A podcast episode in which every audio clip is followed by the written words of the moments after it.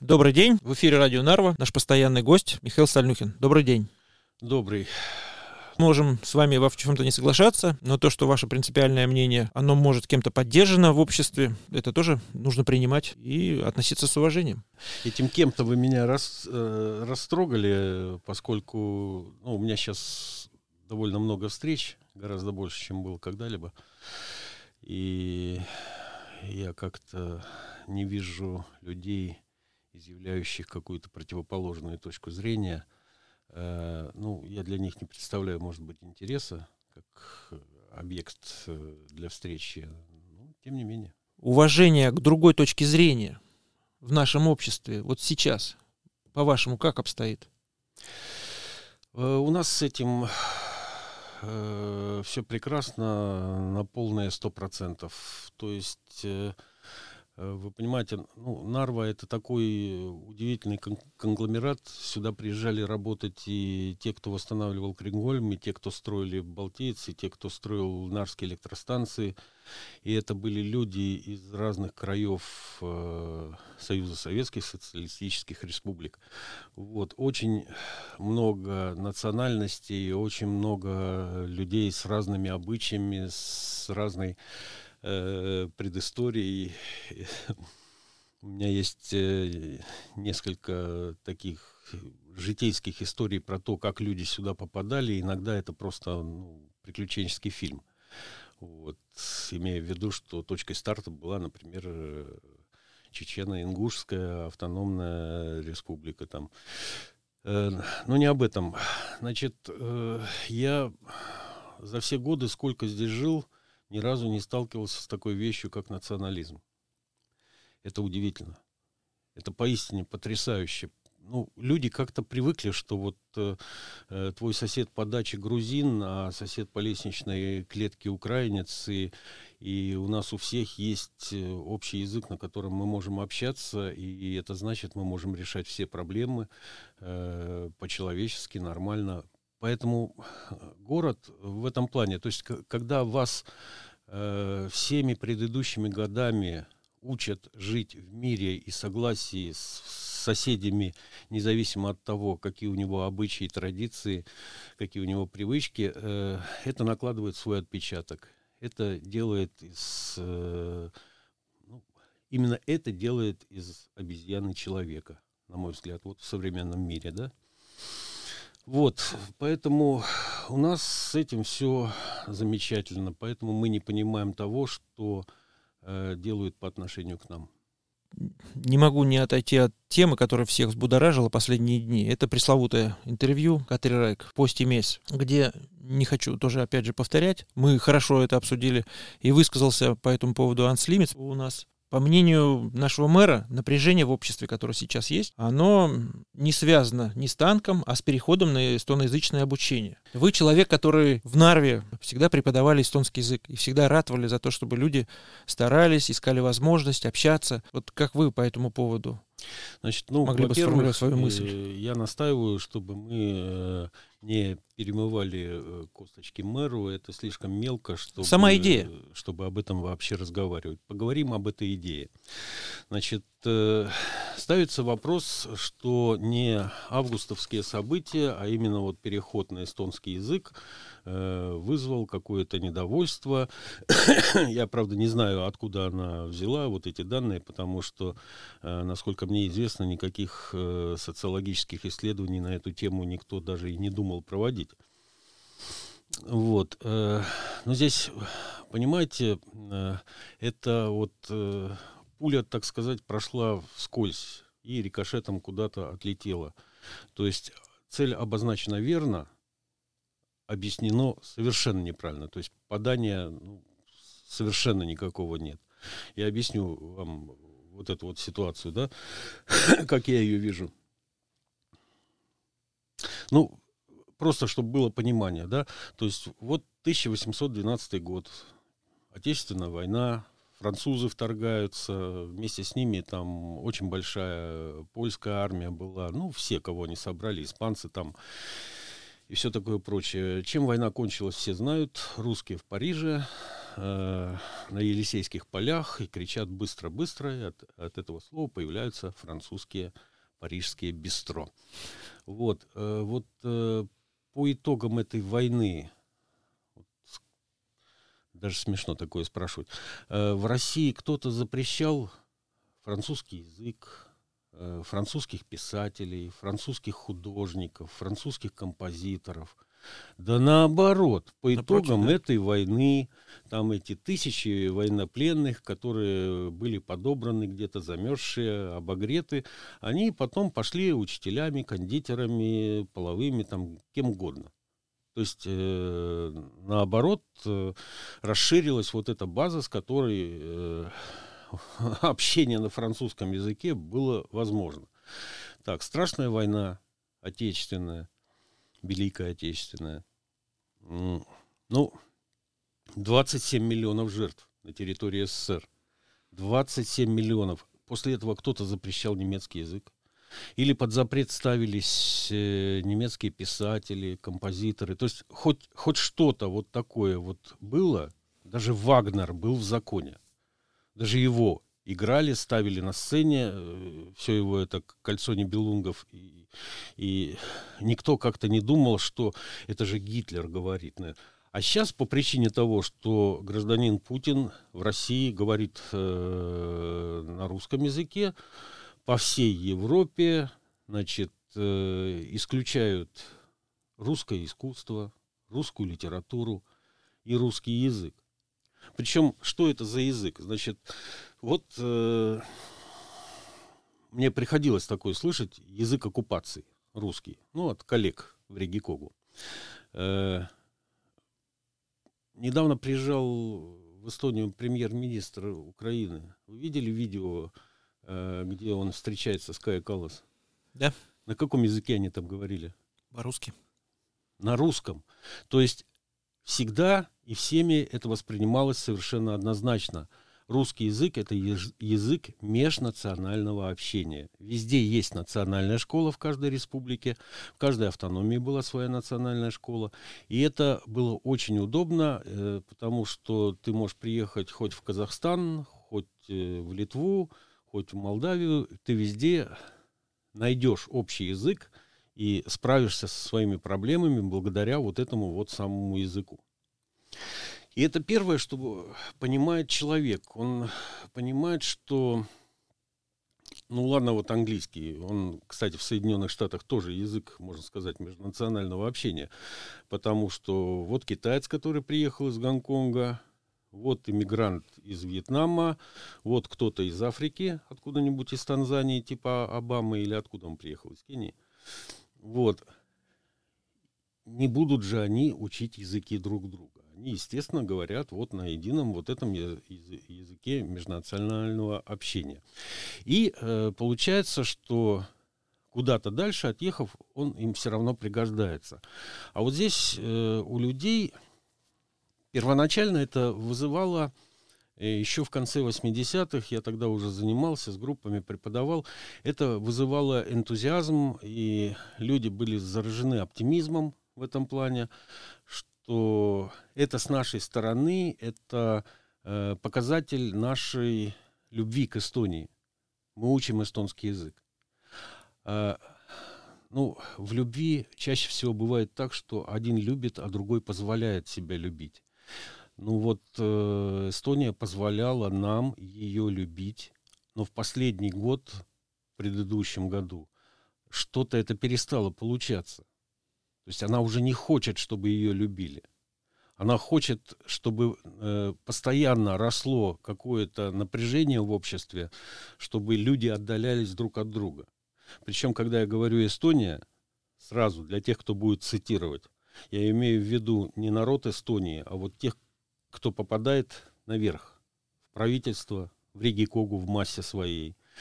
И все это напоминает какие-то крысиные игры. Я могу это объяснить чисто технологически. С моей точки зрения, люди, которые привыкли сегодня дружить с одними, завтра с, другими, ну вот как те же реформисты, то один союз, то другой, то третий союз. И каждый раз надо новому партнеру объяснять, что он лучший на свете. Ну вот просто best. Ну все. Вот. А все остальные... А, дрянь. Давай не будем про них вспоминать. Они все там сплошные негодяи и мерзавцы. Вот. А через год у вас другой партнер. И ситуация повторяется. И они думают, что точно так же вольны распоряжаться своими чувствами простые люди. Они приписывают нам, крысы, нам приписывают свои умственные и моральные какие-то ценности. Они думают, что мы, мы, мы такие же. Э, ну, конечно, хорошо, мне скажут, там нехорошо сравнивать с крысами.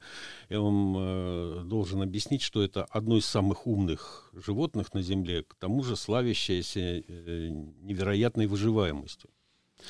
Вот. И получается так, что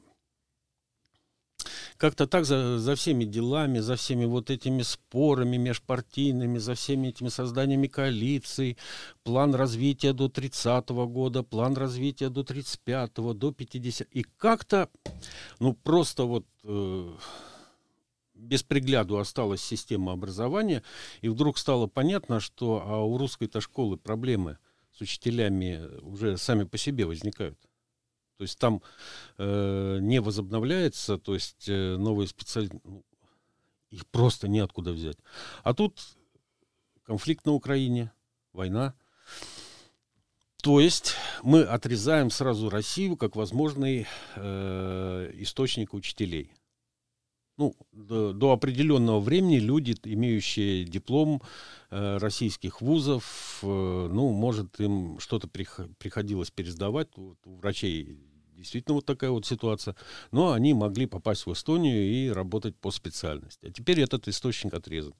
Ну что, давайте мы придадим этому э, такой очень прогрессивный вид, вид прогрессивной реформы и э, переведем вот так вот раз всех на эстонский язык обучения. Вот вы, в том числе и наш славный мэр, вы что думаете, что люди глупее вас? Они не понимают всего того, что вы делаете? И не понимают, чем это закончится? Они прекрасно это понимают. И какая может быть от этого радость?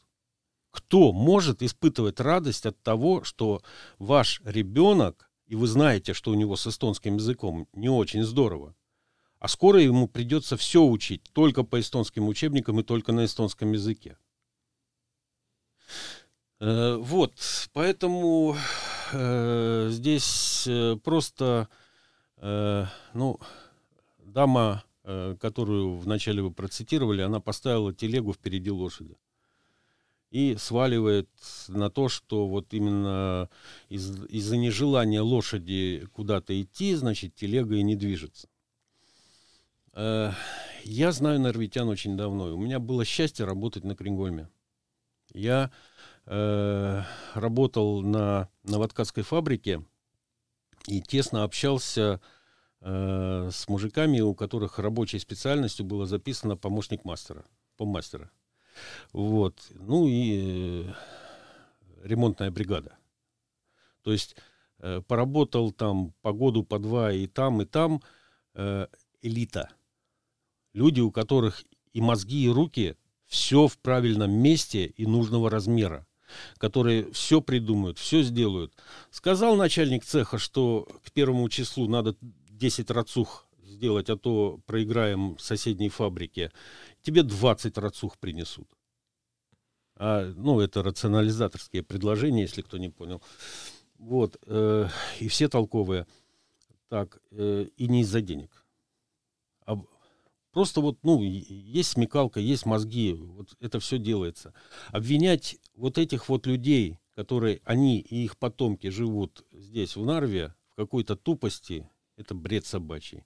Я не упомянул, извините, Балтиец электростанции, там точно такая же элита рабочего класса. И они прекрасно понимают, для чего, что делается. Вторая сторона, другая сторона этого вопроса. У меня масса знакомых, тех, которые э, на протяжении последних 30 лет занимались на всевозможных курсах э, в разных фирмах, э, ну, по 3-4 по четыре раза. Э, есть такие, которые говорят, что учились 10 раз. Э, они как-то смогли применить вот эти свои знания. У них э, была какая-то помощь со стороны, ну, того же самого эстонского общества, о котором так часто э, любят говорить и в которое нам надо вливаться.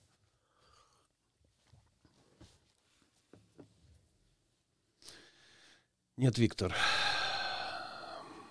так не получится.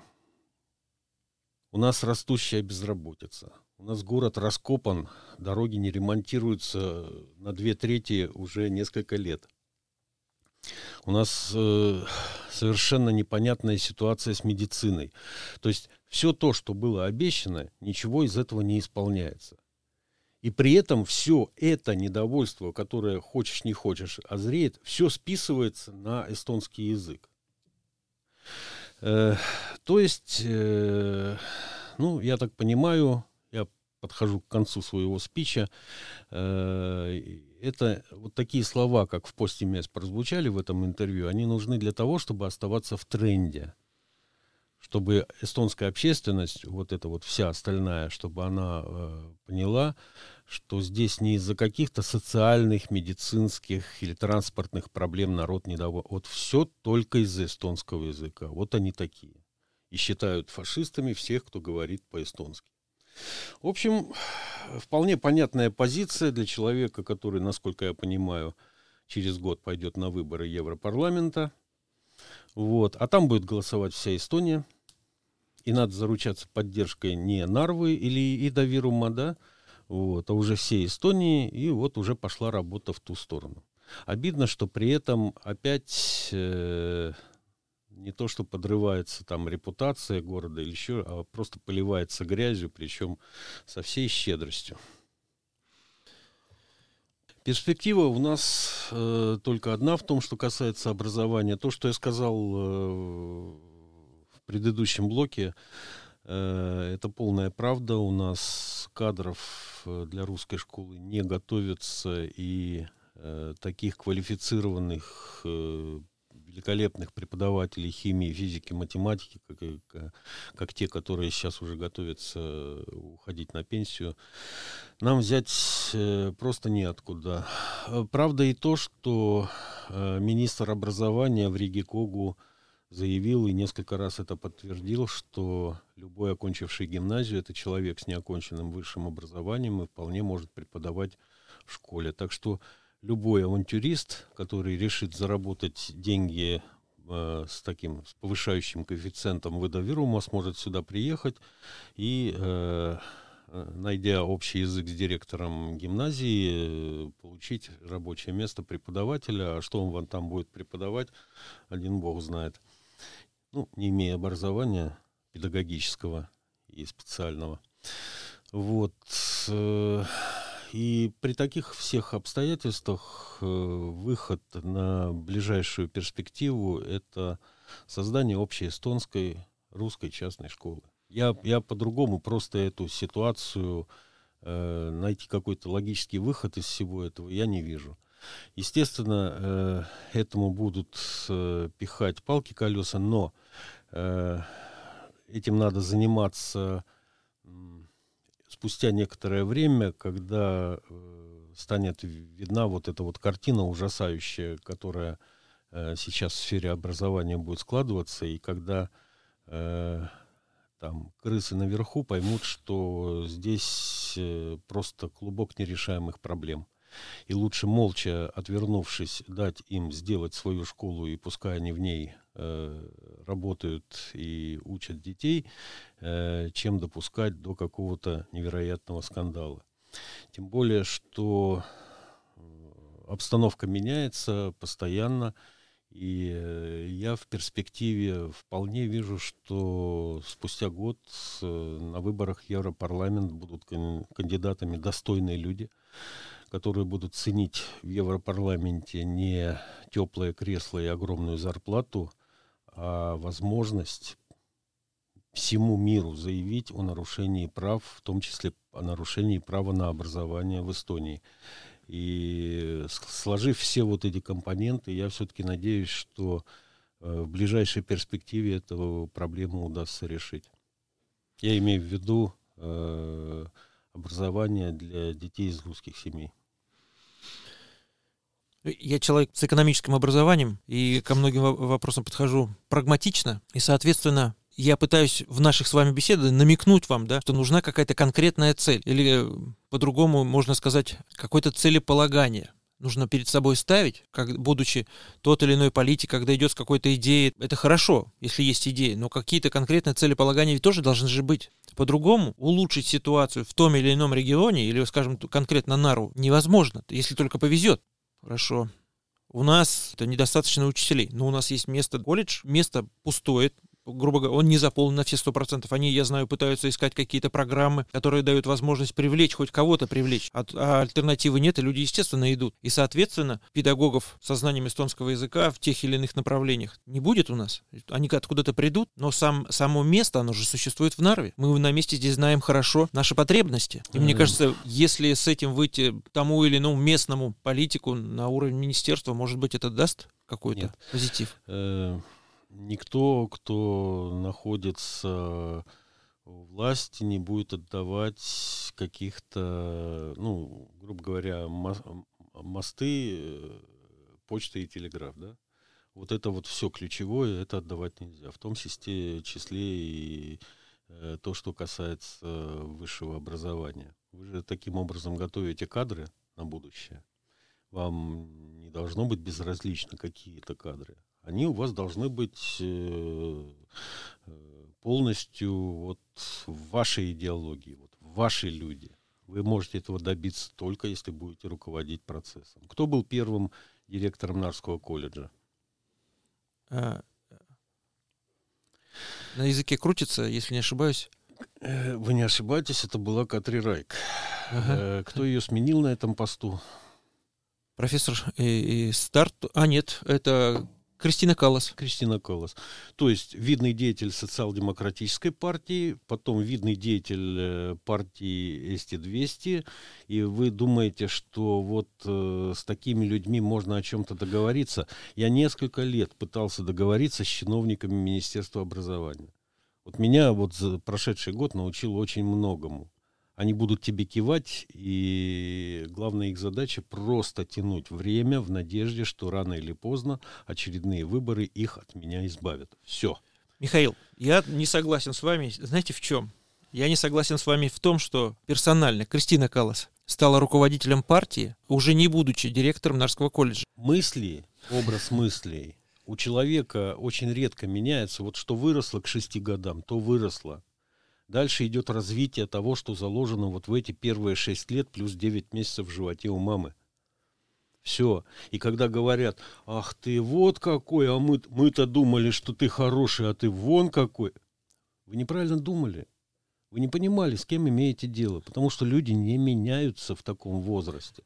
У меня последние какие-то э, вот эти вот мировоззренческие легкие изменения произошли, когда я служил в армии то есть в возрасте до 21-23 лет.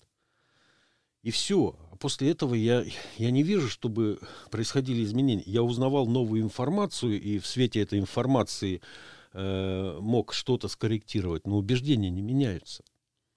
А когда они вот меняются в каком-то возрасте, ну вот как у старшего Калоса там или у Ансипа, э, ну значит всегда ты был крысой, всегда ты был вот таким вот. С этим ничего не поделаешь. Я, когда говорил э, о какой-то цели, это то, что достижимо на базе какого-то учреждения, которое уже есть. Э, заручившись э, согласием какого-то количества родителей.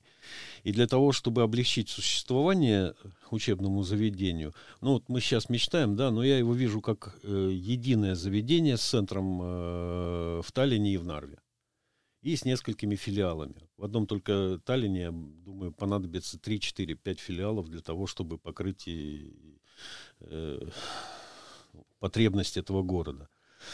Вот. При любом раскладе зарплаты учительские все равно идут от государства, ну а дальше надо решать вопросы, так или иначе. Вот, э, значит, у меня был э, хороший друг, товарищ, э, соученик. Он долго преподавал эстонский язык, а потом э, прекратил эту деятельность. Он перестал заниматься вот в группах э, со взрослыми людьми. И когда я его спросил, почему он больше не хочет этим заниматься, это, ну, на мой взгляд, помимо заработка, это еще и общение. И, ну, в общем, это просто интересно и все такое. Вот, он сказал, что он готовился стать учителем и им стал. И он думал, что он будет людей учить общаться, разговаривать, налаживать связи. А в результате получилось, что он должен людей натаскивать на экзамен. То есть это высшая ценность. Вот ты должен эти 60 баллов получить. И я вижу кругом э, множество людей, которые по 3-4 по раза сдавали этот экзамен, набирая каждый раз 57, 58. А я знаю среди них э, реально говорящих людей. Вот. Э, наше правительство, оно как-то так получилось, не, не, не нынешнее, а все подряд, они придерживаются одной очень интересной линии поведения. Вот э, Гай Юлий Цезарь, он э, ведь римским консулом, он э, очень больших побед добился в Галлии. Он, конечно, был жесток невероятно, и некоторые историки приписывают ему 2 миллиона жертв, то есть своего рода Гитлер того времени. Вот. Э, но в своей книге он как бы мягко, мягко вот об этом пишет. Это «Гальские войны». Э, и я вот когда вот э, на дергание э, образованцев наших, когда я на них смотрю, я вспоминаю один эпизод из этой книги. Все-таки не удастся нам сегодня без истории обойтись. ну, у, у меня не было возможности залезть, пересмотреть имена и названия местности, но там у него пересказан такой эпизод, один э, гарнизон, где были римские легионеры и их союзники, но небольшой гарнизон, э, осадили галлы. То есть какие-то племена дикие взяли в кольцо вот эту вот крепость, но э, плюс э, у римлян был в том, что эта крепость была практически неприступна. То есть взять ее штурмом было невозможно. И они умудрились э, послать, успешно послать гонца за помощью. Э, ну, надо себе представить тогдашнюю... Это не Франция, которую вы видите, когда туристами туда приезжаете, где там увидишь дерево и душа радуется там на горизонте где-то, да?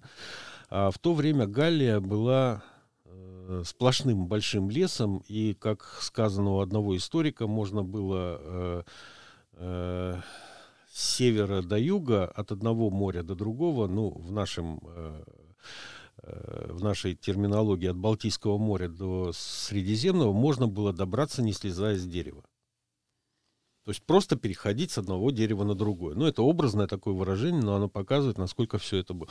То есть по этим лесам пройти, пройти легионом было не так просто, и все понимали, что, ну ладно, туда доберется гонец за пару недель, но назад они все будут идти месяц. Я так условно называю вот эти промежутки временные. Это желающие могут почитать самого Цезаря. Э, вот. И у гарнизона было все прекрасно. Прочные стены, запас оружия и свой колодец. Все замечательно. Одна беда.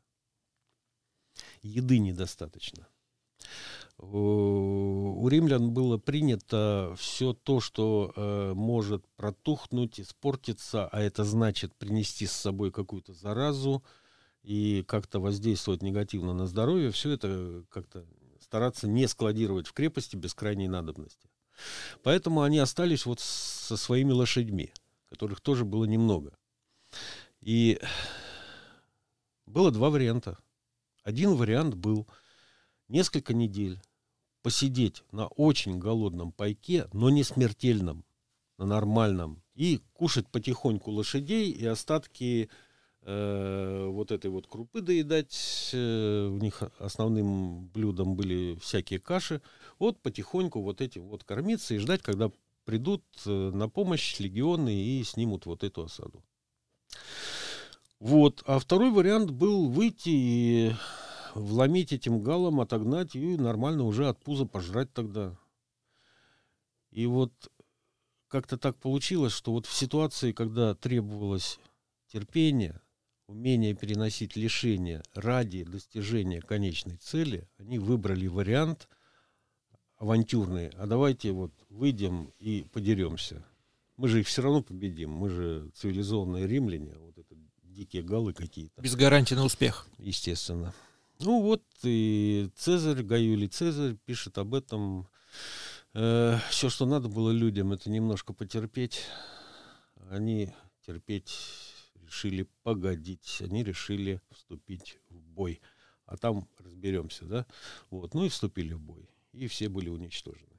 Вот у меня вот такое чувство, что вот у нас все то, что происходит, то в энергетике, то в сельском хозяйстве, то в образовании, это вот как-то люди вдруг понимают, что их заперли в крепости и деваться им некуда.